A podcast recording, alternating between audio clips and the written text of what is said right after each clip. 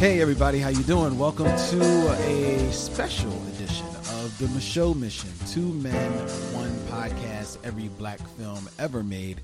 My name is Len, aka the Bat Tribble of Black Tribbles fame. And as always, I am joined by Vincent Williams of It's All Soul, Wednesdays 8 to 10 on gtownradio.com. The sound from Germantown. The sound from Germantown. Tonight, as I stated before, we are bringing you a very special edition of the Michelle Mission. There was an article that went out on Slate magazine, on Slate.com, that just begged for us to dig a lot deeper into. It's called The Black Film Canon, the 50 Greatest Movies by Black Directors. It appears that Slate Magazine got together leading Black directors, filmmakers, actors, producers to, you know, just banty about themselves, as it were, to come up with a listing of the 50 greatest films by Black directors. And that's a key point, that these are 50 films by Black directors, not necessarily the 50 greatest Black films. Right, films about Black people. Like, exactly. You know, for instance, The Color Purple is not on the list. No, it is not. No, it is not. So I thought that was a very interesting distinction, and made for a very interesting and diverse list, and a very enjoyable article on Slate on Slate.com. And the writer of that article is here with us tonight. It is Aisha Harris. How you doing, Aisha? Great, thanks. Now, all right. The Black Film Canon, 50 Greatest Movies by Black Directors. Exactly, what was the impetus to create such a listing? Well, my editor, Dan Coyce, who co-authored the piece with me, he kind of came up with the idea of, in the wake of Oscar So White and the controversy over the fact that there were no people of color are nominated in the acting categories for the second year in a row. He came up with the idea of, like, let's come up with this definitive list of films by Black directors to kind of counter the narrative that there are not already films that have been made by and about Black people that are great and excellent. Mm-hmm. And we kind of moved beyond just the idea of Oscar So White. It's also the idea that any sort of film canon or list of the so-called greatest films, they rarely ever include any people, or at least any Black people on the list. You'll probably see a lot of Asian auteurs and that sort of thing, but you rarely ever see Black directors. And so you might see a Spike Lee, but it's always one film, it's Do the Right Thing. Right. So we wanted to expand the idea of what a great film can look like, and that it can include Black directors and Black filmmakers. And that was another thing, is we wanted to make sure it was specifically about Black people being able to tell their own stories. So that, like you mentioned earlier, is why a movie like Color Purple, which is directed by Steven Spielberg, or Carmen Jones, which was directed by, I think, Otto Preminger. Yes. That's why you don't see movies like that on our list.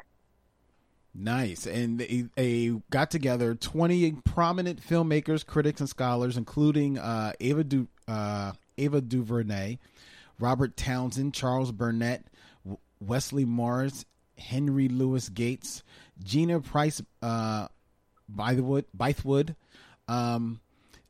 to get together to talk about their favorite movies. I'm just curious. Was it literally getting everybody into a room to have this discussion, or did you have to reach out to everybody individually? Oh, yeah, no. I mean, that would have been awesome. But pretty much all of this was done over email communication, you know, reaching out to publicists and whatnot. And some of them sent them to us directly.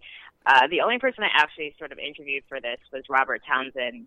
He was gracious enough to hop on and talk to me for about 20 minutes over the phone about some of his favorite films. Nice. Oh, wow. And so that was great. But yeah, for the most part, it was all via email communication, you know, and we basically asked, the way we did it was we asked them for five movies, mm-hmm. of their picks, and that helped us kind of formulate the list. Like, at the end of the day, myself and Dan sort of had the last call on what made it. So obviously not every movie that every person we had on the list or who we interviewed was included on our final list. But basically they helped guide the list for us. And they also confirmed some of the movies that we had on our own personal list. And there were a lot of movies that, especially, we wanted to sort of expand it beyond just filmmakers. And we also had critics and academics who have mm-hmm. studied and thought about Black film extensively, and those people especially were very helpful in pointing out films that neither Dan or I may have either seen yet or heard of.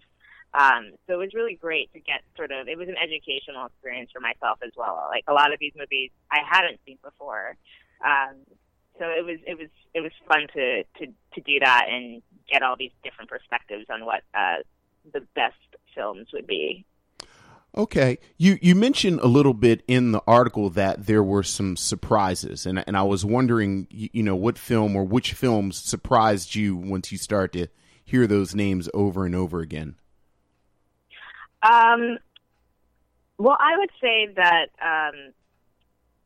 I guess the biggest surprise for me, and this one wasn't mentioned over and over, we had one person recommend it, but when I watched it, I was like, very impressed. And that would be The Watermelon Woman by Cheryl Dunye. Okay.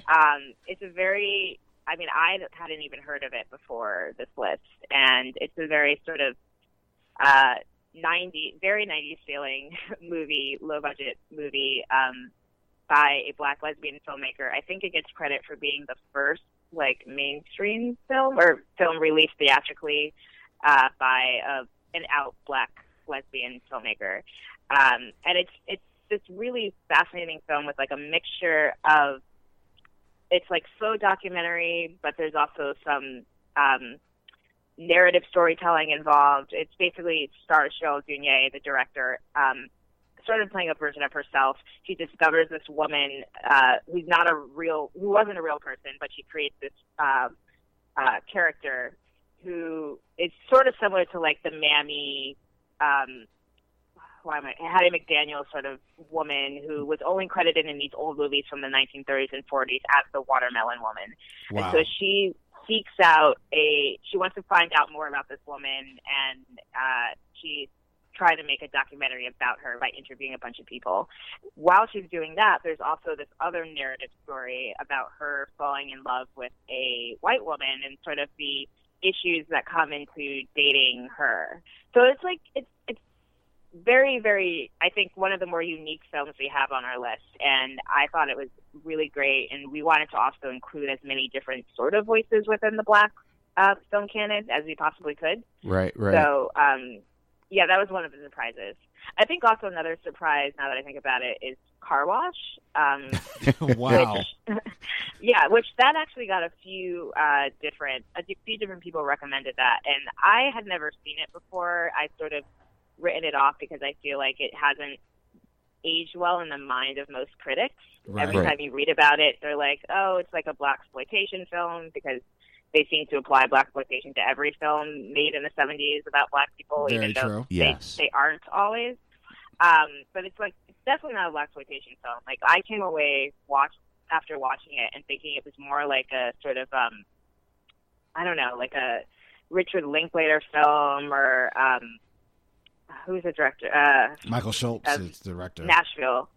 But the Nashville, who directed Nashville? I always forget. That's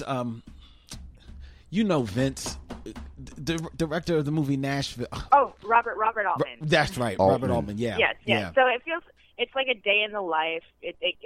It has all these different characters, and you're just sort of weaving in and out through their different stories as they're playing out in one place. It has that like Altman-esque or like Linklater feel. Yeah. And I like that about it. And also, like, it has, but it's a very distinct film made by a Black filmmaker. So I came away from it and thinking, wow, this is a way better film than I think people remember it as. So that was another surprise. It is a you hit the nail right on the head when you said distinct. Yes. Car Wash is definitely a distinct film. But it's funny reading your write-up on the movie. I think there was somewhere in there where it mentioned Richard Linkletter kind of vibe to it. And I had never thought of that. Until I said that. It's like, yeah, I guess that is. I guess that definitely is a hallmark of that film. Right. And I'm a fan of Michael Schultz. I know. Just his work. So yeah. It was nice to see that on there. Now, I'll tell you, Aisha, as we went through the list, and there's a lot of noteworthy films on the list, and we'll touch on a few of them here. And it is important to know that while this is 50 great films by Black directors, they're not all feature films. Some of them are from television, were made for television as well. Right. Yeah. But it was a surprise on my part, probably not Vincent's, but on my part, to see one particular movie on here, because I want to hear your read, Aisha, on The Spook Who Sat by the Door. Yeah. Now, this is a film. Now, I'm going to read from the article here, Vince, what they say about this film. Is directed by Ivan Dixon, famously of Hogan's Heroes. Yes. Ivan Dixon's scathing satire based on Sam Greenlee's novel of the same name is vital, important filmmaking that is also grimly funny and thrilling to watch. Of all the films on this listing, I have to say that I just wholeheartedly disagree with that depiction of the spook who sat by the door.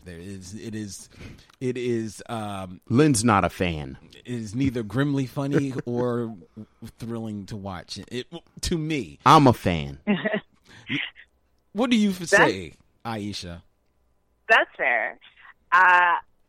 I disagree. Obviously, I think that it is a great film, and I think it's especially still relevant today in many ways. And I don't know, I just realized I put it in the context of the time it was made, and the fact that it was supposedly suppressed by the FBI or the government or whatever. I think that the fact that they made this film when they did is very powerful. And I also just I think there are some funny sort of satirical moments playing with throughout that film that I think work. I think it's clever. I enjoy it. Okay. There you go, Lynn. Now, what I thought Lynn was going to bring up, and this is a film that he and I have had a running conversation about. This is a list of Black films, films created by Black artists and Black directors. And in the description, as you just said at the beginning, telling our stories. And yet a movie like 25th Hour is on the list. Yeah. Which is, one of my favorite Spike Lee movies. But, as we said, our charge is we're going to do every Black film. And Lynn and I have a debate about whether or not this would count as a Black film, because there aren't any primary Black characters in the film. And yet it's on this list. So it seems like, once again, I'm right. But I'll let you talk, Aisha. Well, I mean, Rosario Dawson is considered Black, right? Black Latina, yes. Granted, she's not a primary character in that film, but she's a lead. But to your point, I think that was for this whole list. Like, obviously, our main goal was the idea of Black filmmakers telling their own stories. There's power in that. And obviously, when you're a Black filmmaker, you are more likely, I think, to make films about us, because how often do our stories get told correctly by other people? So that's just naturally going to be the case, is that most Black filmmakers will make films that are about or starring at least people of color. But to me, I guess it's difficult when you're talking about Black film and how you define a Black film. Is a white director who directs a film starring black people, can you consider that a black film? I think yes. And in the same way, I do think that it's a testament to someone like Spike that he was able to make such a great film that is not about black people, because it shows his range. And I think it also says black people should be able to have as much freedom to create the movies that they want as white directors do, or Mexican directors do, or, you know, like Guillermo del Toro frequently makes movies with white people starring in them. So I think that we should have that sort of expansion and openness to be able to tell those stories. Plus, 25th Hour, even if it's not specifically about black people, it is being directed by a black person, and he's obviously putting his touch on it. So to me, it's still a black film. You can definitely feel his touch in that film, in the way he, like Spike is a guy that's in love with New York, and right, it comes through big time in that film. Right, right. Mm-hmm. I really appreciated that. Another thing about this, about the listing, is that there are quite a number of these films that are by black female directors. Mm-hmm. Which is great. Of course, Ava DuVernay is represented on here, both for Selma and for Middle of Nowhere, which we reviewed. Is a podcast favorite. Yeah, and it is a big favorite. Cassie Lemons for Eve's Bayou, which is coming up. Yes. Very soon. And then criminally, Daughters of the Dust, and not criminally because of the movie, because the movie is well worthy to be praised, both for its story and for the look of it. It's one of the most beautiful movies you'll ever see. But criminally, because the director, Julie Dash, I was surprised to read the write-up that nobody came to her afterwards to offer her a deal. Right. Yeah, I mean, that is the case for a lot of these directors, especially the women on our list. Many of them have only made one or two films, feature films, in their entire careers. I think we had, sorry,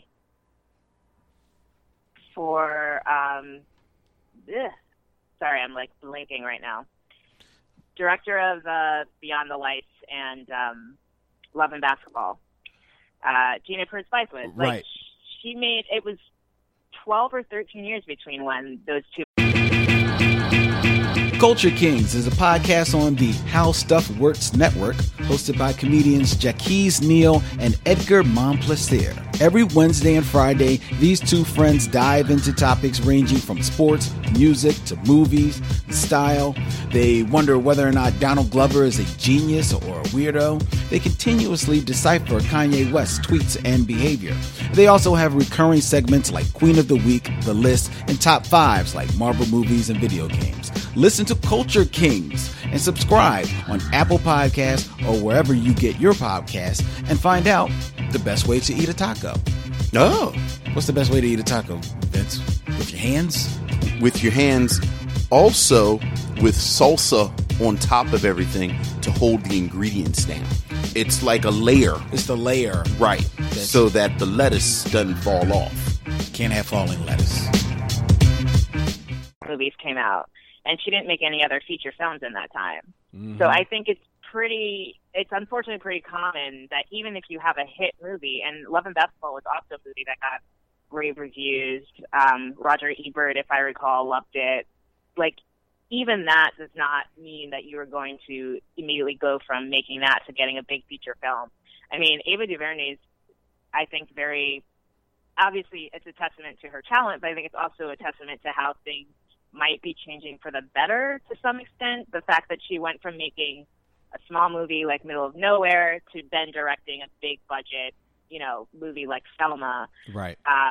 And I mean, it wasn't a quick hop. I think there were like 3 years between those two movies, exactly. 2 or 3 years. Right. Mm-hmm. But still, that's a lot quicker than having over a decade pass between your two feature films. Right. So I think it just speaks to, unfortunately, the fact that women of color have it even worse than black male directors when it comes to trying to get your films made.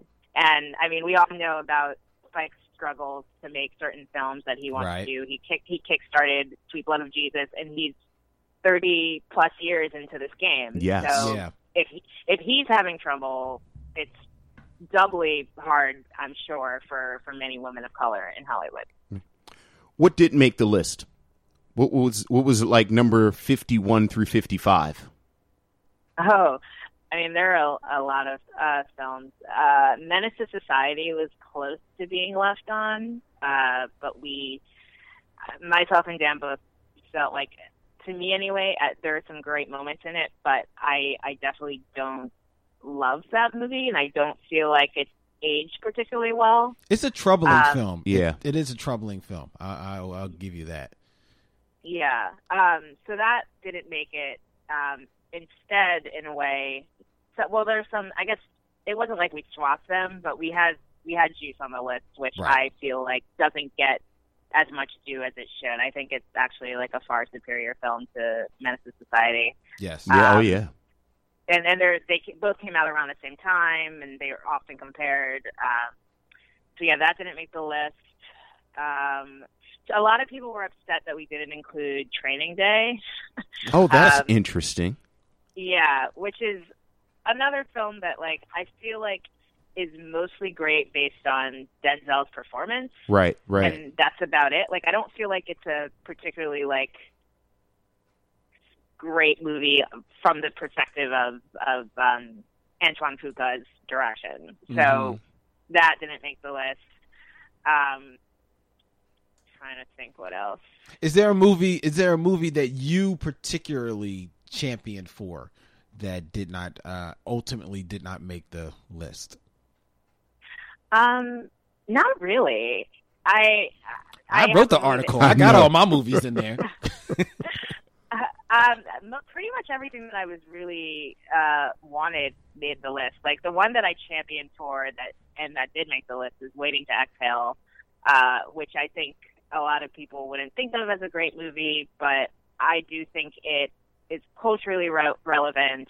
And also, there are just some great performances by Black women, and it's the rare film that like it is about what they feel and what they want. And so I championed for that, and I was like, I think it needs to be on the list, and so we put it on the list. I think I often forget that Forrest Whitaker directed it. It's like, it's weird, but right. It seems like it should have had a woman director.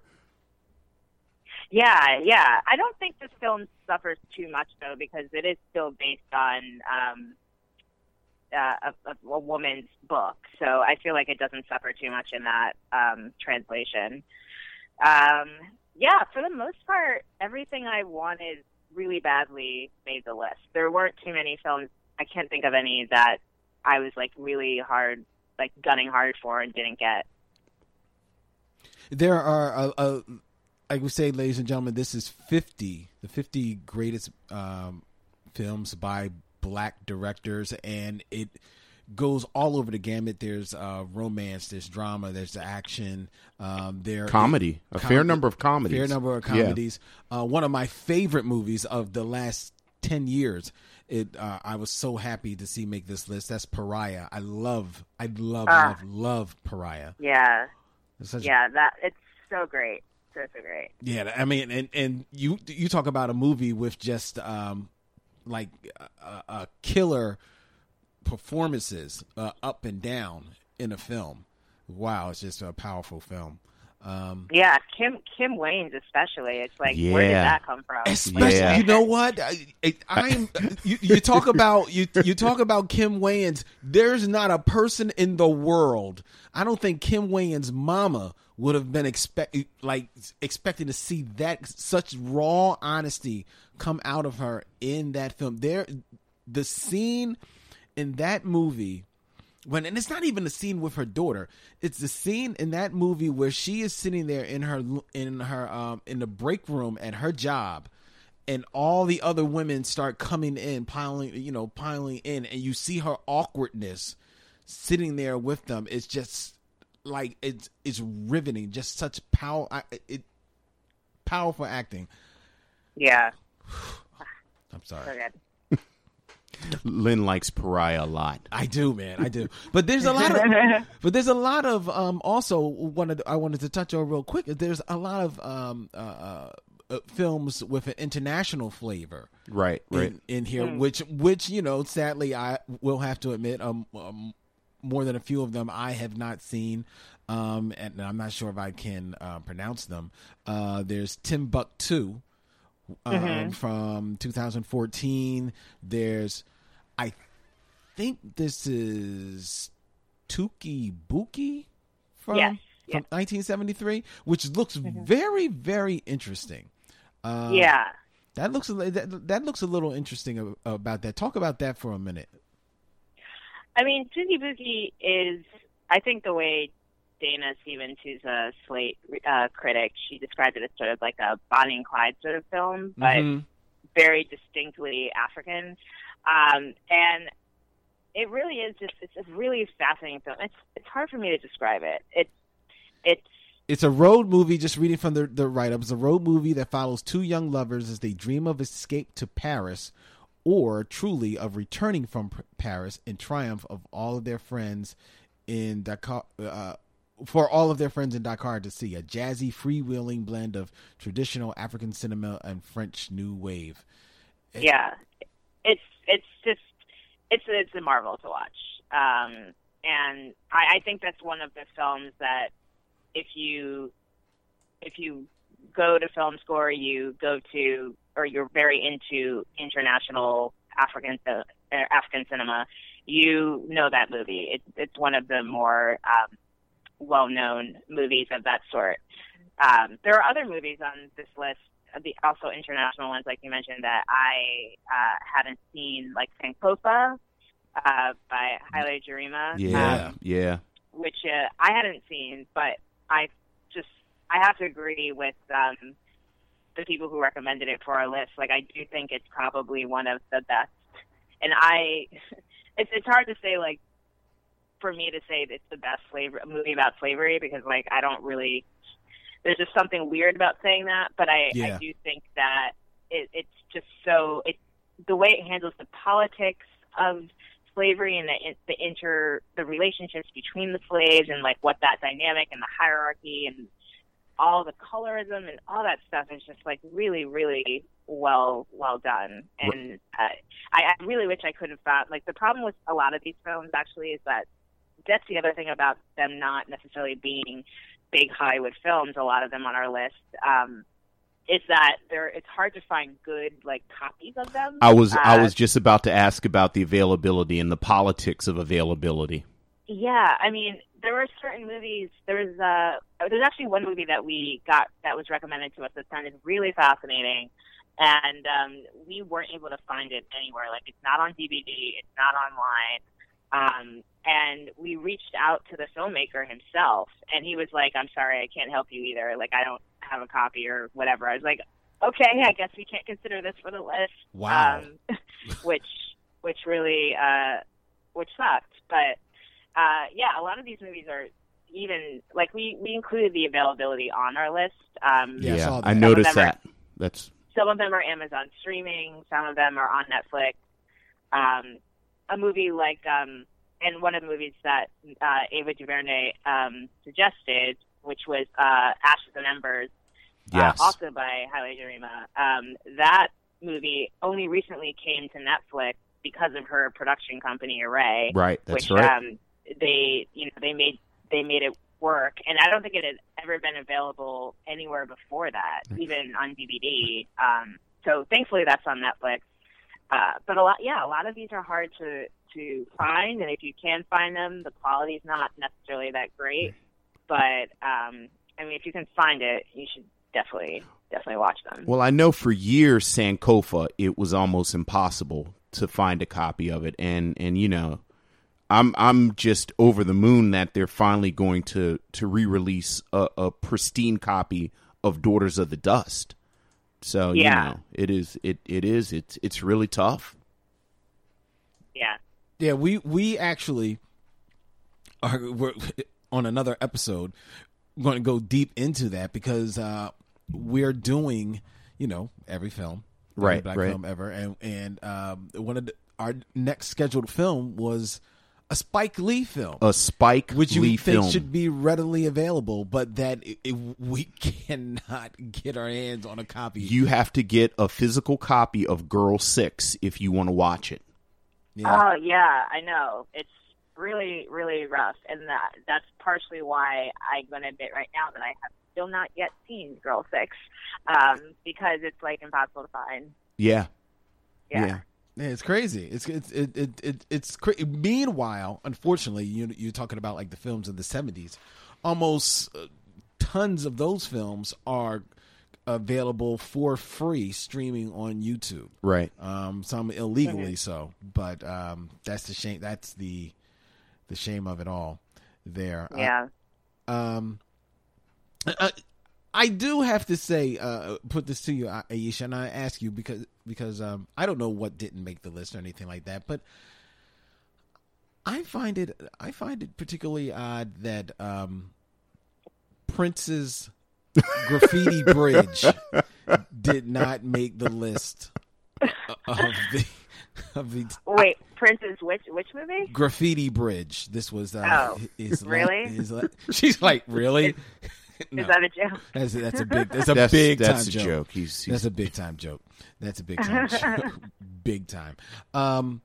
But it is actually a very great list. It's available on Slate.com, ladies and gentlemen. The Black Film Canon, the 50 greatest movies by Black directors. They got together a whole ton of them. Todd Boyd, Charles Burnett, I didn't even realize. He's like a name that I always hear bantied about out there. Yeah, To Sleep with Anger, one of my favorite movies. Yeah, and that was you talk about a slept-on movie. Yeah. But man, that's a good movie, man.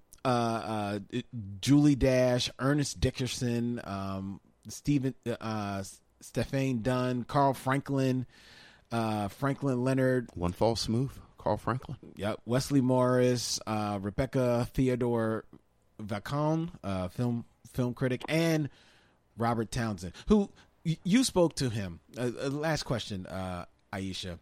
Mm-hmm. I've never met Robert Townsend at all. I've never met him. I've seen a great deal of his work, and I've seen him interviewed from time to time.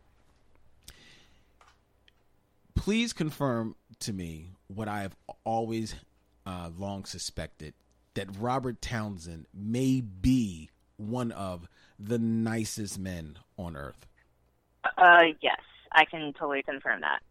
He is very wonderful. I actually just last week, I guess I can say I have a podcast of my own that I'm launching soon, and I interviewed him for that podcast. In addition to that interview I did with him before for this piece on Slate, and meeting him in person was like even better than talking to him on the phone. Like he's jokes a minute. He's very pleasant and just really friendly and warm. And he is indeed everything you would expect him to be. He's just really chill. I like him. Yeah, that's good to hear. That is good to hear. It's great to hear like good things of your heroes. Yes. You know what I mean? So that's pretty dope. And listen to Aisha jumping into the I was about to say, let us know when you launch. I will, for sure. It should be in a few weeks, hopefully. So I will definitely let you know. Okay. Is it, I mean, can you talk about it yet, or are we just going to wait? Oh, yeah. I mean, is it Black culture? Is it films? Is it, what all is it? Yeah. So it's called Represent, and it's going to be a show in which I discuss film and TV that is made for or created by people of color, women, LGBT, basically anyone who's not white, straight, and male. Okay. So I'll be interviewing and having conversations with different people behind the scenes, whether they're actors, filmmakers, editors, cinematographers, costume designers, all that sort of stuff, and just want to talk to them about their work and what it's like for them within the industry, and just dig deep into like working in behind the camera and in front of the camera, and from the perspective of people who are typically not represented or who are misrepresented often in film and TV. So it should be fun. Very nice. Well, I'm looking forward to that. Represent with Aisha Harris. That just sounds official. Yes. You know what I mean? Yo, I can't wait to check that out. Really, that'll be really dope. Aisha, thank you so much for taking the time to talk to us. Of course, thank you. Really appreciate it. It was kind of cool. I'm not even gonna lie. It was kind of cool, like reading that list and like seeing movies like Middle of Nowhere and what's the film? Oh, Medicine for Melancholy. Right. Like films we've actually talked about. Like, yeah, we were there. We did that. Right. We did that once. You know, well, I think you can tell the difference between a list that was made by, I mean, frankly, black filmmakers and people who care about this thing. Yeah. So as opposed to an aggregate generator. So very nice. Very nice. Yeah. Well, I'm glad you guys enjoyed it. Yeah. Well done. Aisha Harris from Slate.com, soon to be Aisha Harris of Represent, the podcast, here on the Michelle Mission. Thank you very much, Aisha. Thanks, guys. Take care. Take care.